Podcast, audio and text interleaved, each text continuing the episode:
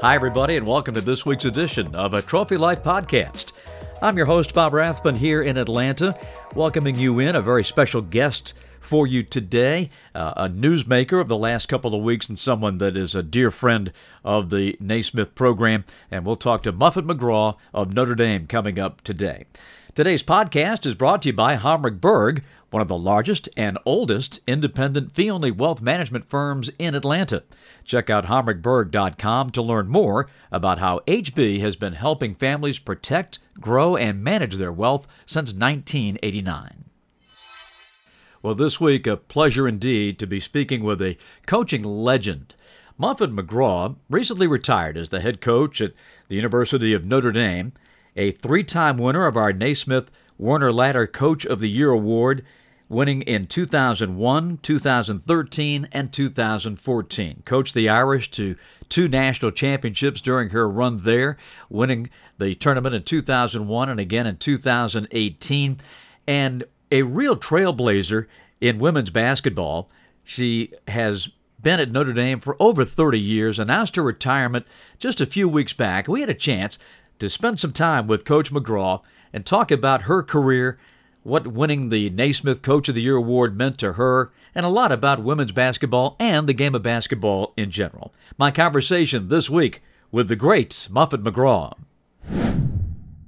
Well, an absolute joy to have Muffet McGraw joining us, a three time Werner Ladder Naismith Coach of the Year, and uh, shocked us all, Muffet, I got to tell you, when we got the word that you were going to step down as the head coach at Notre Dame. First and foremost, congratulations on a magnificent career. Well, thank you. I am really looking forward to the next chapter after 40 years of coaching. I think I'm ready for a change. what is the next chapter going to look like? You know, I'm staying on at Notre Dame. I'm going to help out in the athletic department. I will not be working nine to five. I am looking for some smaller role of some special projects that I can assist with. And I'm going to distance myself from the women's basketball program just to let Niele Ivey take over and leave her mark. I, I won't be showing up to practice. Uh, I will be the biggest fan in the stands at the games, though, and I'm looking forward to that. Muffet, I want to want us to go back because the the way that the Notre Dame job came about for you uh, is an interesting story. Take us back, if you will, when you, I, I guess at Matt's urging, to submit uh, the application to get the head coaching job at Notre Dame. Take us back to that story and that time and uh, what it was like uh, thinking like, uh, well, I'll submit, but I probably won't get it. Well, I was at Lehigh University and I loved it. it was my first head coaching job. So I felt tremendous loyalty to the people there. I loved my team. I really, I just loved everything about it. The community was just so supportive. And when the Notre Dame job opened, of course, you know, rumors fly pretty quickly and you hear this person's going to get it or that person's going to get it. And I, I would have loved to have had the Notre Dame job, but my, I, I didn't have the confidence. I think like most women, the first thing I did was thought of reasons why I wouldn't get the job. And my husband would continually every day say, Did you send your resume? Have you sent the letter in? You know, what do you have to lose? And finally, without telling him, I, I sent the letter in because, I mean, we'd be on the golf course, right in the middle of my backswing, he'd say, Did you apply?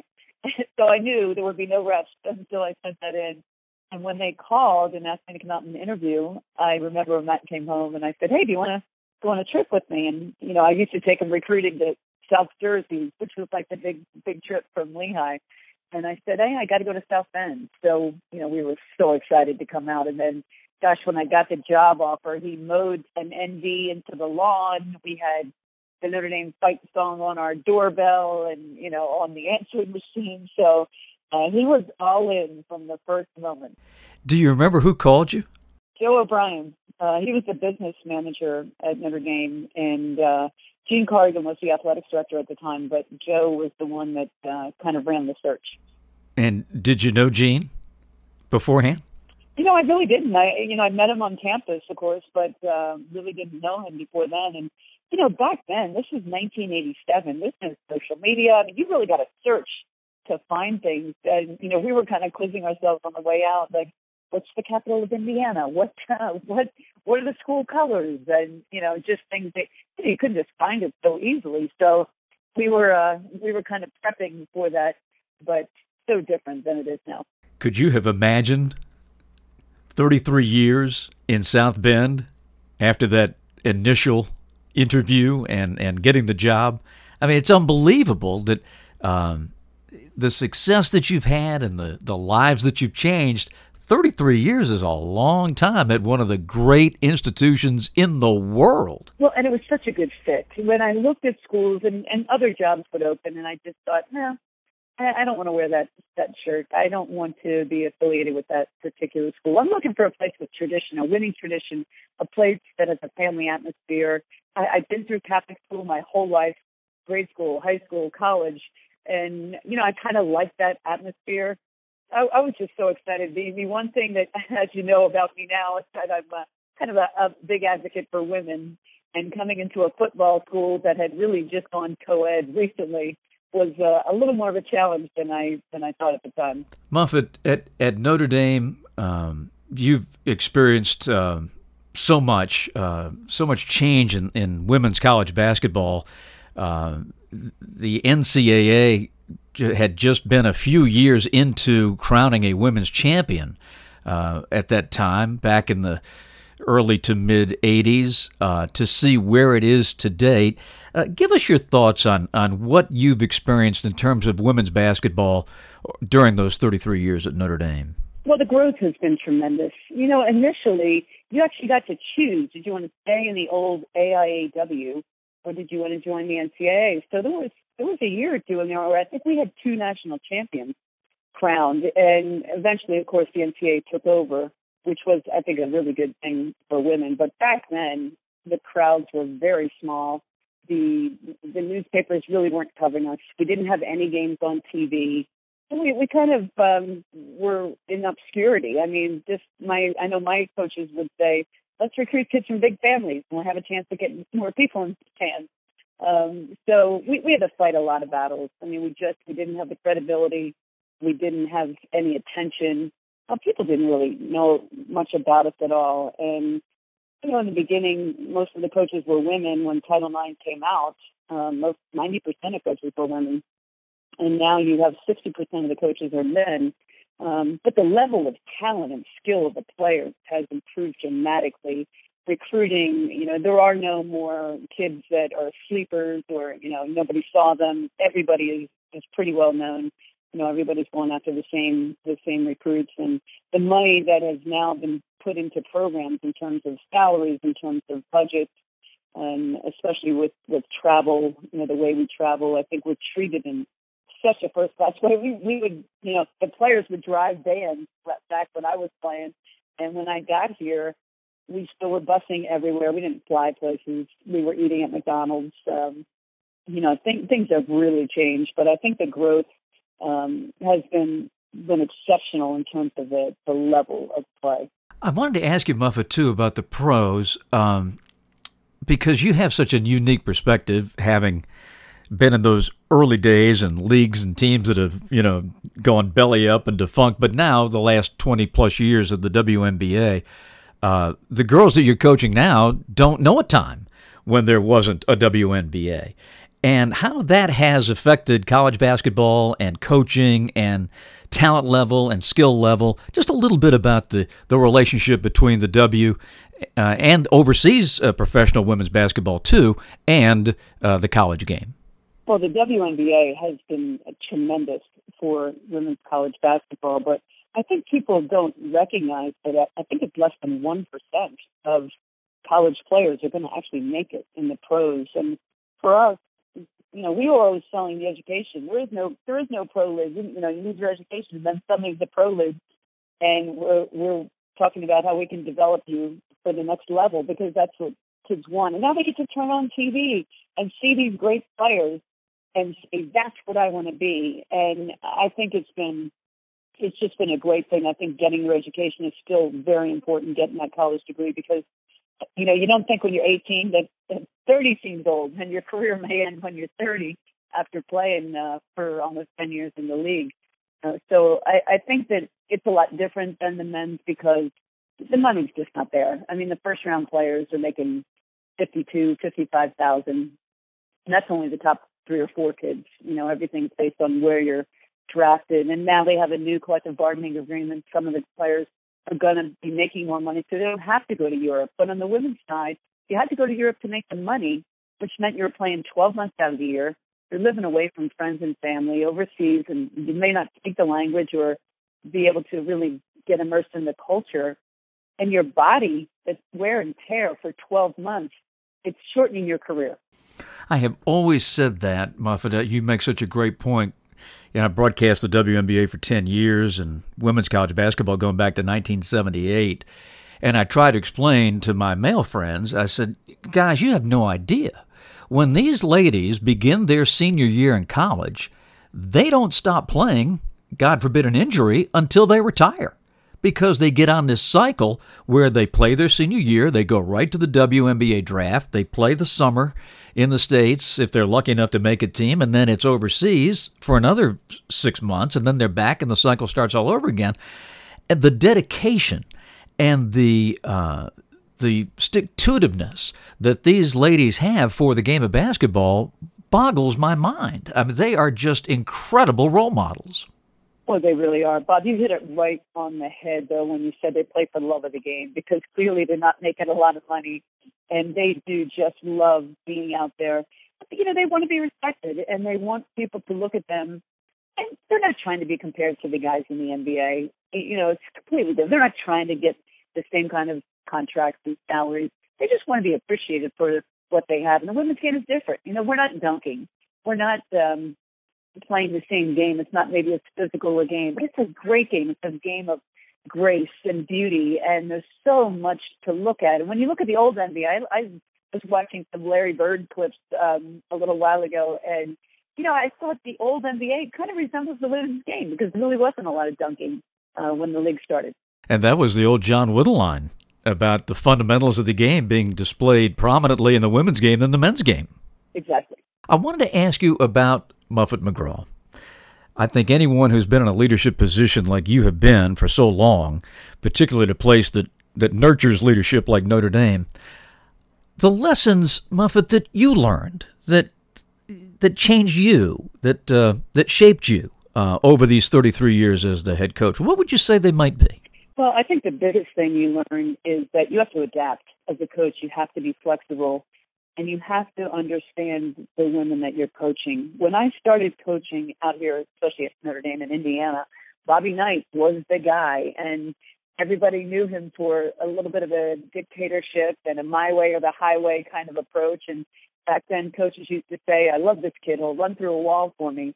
So when I started, that's that's kind of the way coaching was when I was in college. So he told the players what to do, and they were supposed to go do it. You never asked their opinion. You didn't you know, try to get them to agree with you. You just told them. And that sort of leadership style wasn't going to continue to work. And when we got around to 2000, 2001 um, was our first national championship. And I looked at those players and I thought, I've got to change. You know, I've got to make some changes in the way I'm looking. I've got to ask them more questions. I have to have more of a relationship with the players. You know, it's it's so important that you have that relationship on and off the court. And that was the first time I realized like I had to change, and and it was hard because I'm from Philly, and sarcasm is sort of our natural language there.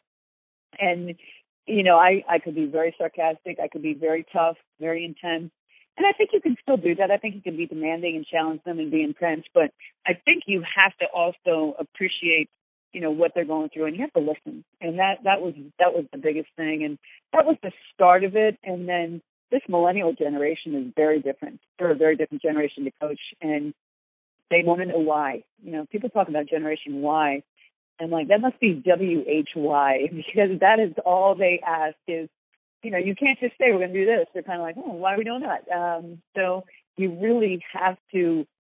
And I and I love when when people ask questions. So that that's kind of my style of coaching now. I'm I'm completely in the Socratic method where, you know, I'll say, you know, what do you think you could have done differently there? You know, because understanding that nobody likes to be critiqued all the time, and people are hard on themselves anyway. So give them the opportunity to say, you know what, I could have done that better. I could have done that differently. Um, trying to find those times when we'll watch film and I'll just say, what do you think should happen here? You know, how do you think we should do this? And then when we're in practice, talking about we're guarding the ball screen. How's that working for you? Do you like uh, how we're doing this? What do you think about the big hedge as opposed to playing softer? Um, you know, what's your opinion? And I think you build confidence that way, especially in women. They they need to know that you're going to listen to them. And how are they going to find their voice if you never give them a chance to to use it? And so, I think I really, boy, I went through a complete network metamorphosis from from where I started and now taking into account more about personality and, and you know, coaching when I started was 90% X's and O's. It's like what you knew. And now it's 90% psychology. It's how you approach it. It's the relationship you have. And I think that that's a just a huge change in coaching.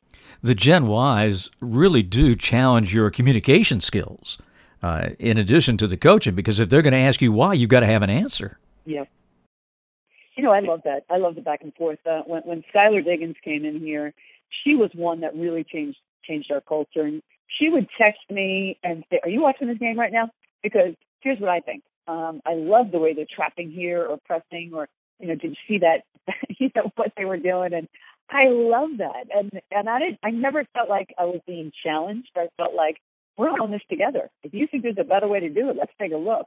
So I, I think as a coach, you have to have the confidence to listen and the confidence to be able to say, you know, maybe there is another way to do that. Because as coaches, we kind of get in our own little world there and like, this is the way and this is how we're going to do it. So um, I, I really, I appreciated that. And you have to have that buy-in when you're doing your team goals.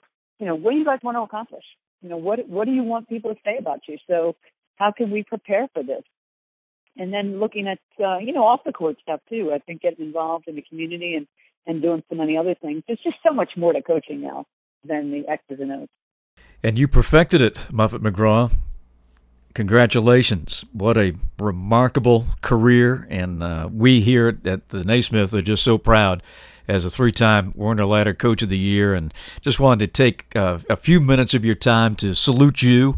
Uh, your program, your family, your kids, uh, everything. Uh, you've just been a great shedding example for all of us in in uh, this game to what it what it should be all about. And I know you'll be around, so we can't wait to see you sometime. But we are going to miss you on the sidelines, that's for sure. Well, it's been an amazing journey, and I tell you, having the assistant coaches that I have been able to work with has been such a blessing. I coach so many phenomenal women, so now I'm looking forward to using that Werner ladder around the house. I'll be uh, cleaning up gutters and uh, doing some home projects. there you go. Muffet, thank you. All the best.